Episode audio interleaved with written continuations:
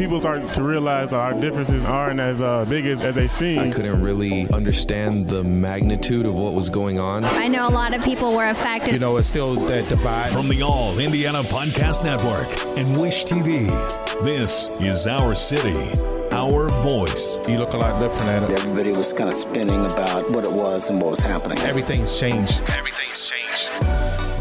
A Broadway bound musical is premiering at the Madam Walker Theater this week. It's inspired by the merging of African American and Irish cultures and the birth of American tap dance. As Wish TV celebrates Black History, News 8's Amisha Ramsey tells us about the mission to give Hoosiers a shot to work with Broadway's finest talent. Good morning. Hi, good morning. Good morning. Good morning, Kylie. Good morning, Scott. What I can say is there's a lot of good talent here in Indianapolis, and the director of Discovering Broadway is working to make the Hoosier City, what we say, a launching pad for Broadway production. Now, the goal is to become an incubator for uh, developing new musicals.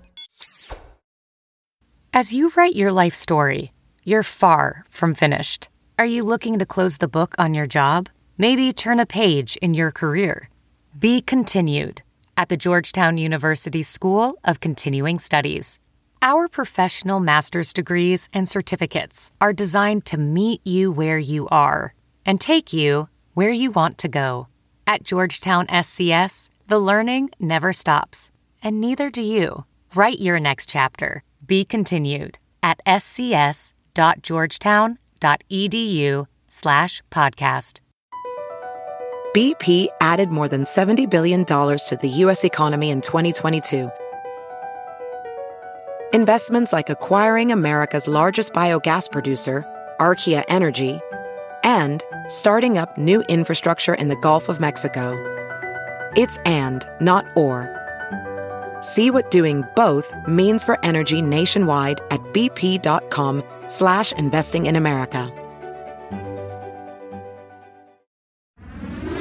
Has in that moment.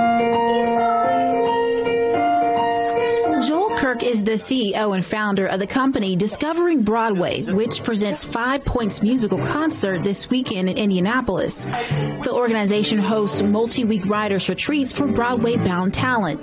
They offer coaching to young aspiring artists as well as scholarships. In an exclusive peek during one of their rehearsals, it was an atmosphere of musical art. when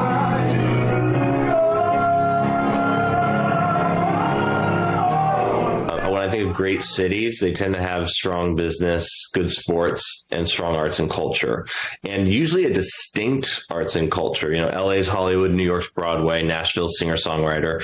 So when I started this, I said Indiana has to specialize. And so I do think Broadway incubation that ties in so well with the history of Indiana.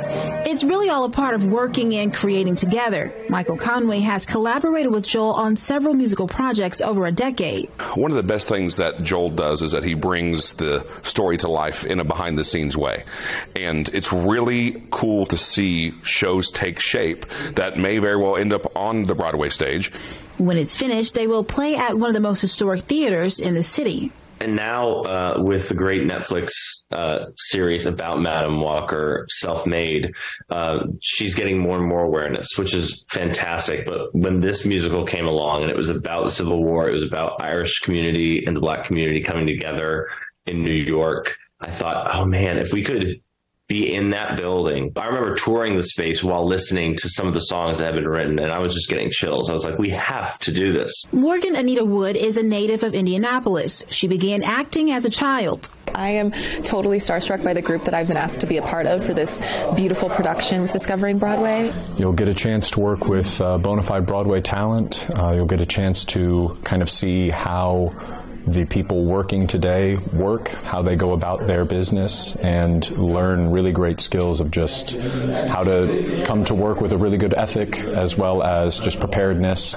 And I think everything that we're really doing is not that much about the future of Broadway, but the future generation here. Like, what does it mean if a kid gets to see theater or or they get to see one of their favorite artists like Lin Manuel Miranda walking down the street in Indiana working on a musical? What does that say about their own self identity or what they think is possible for themselves?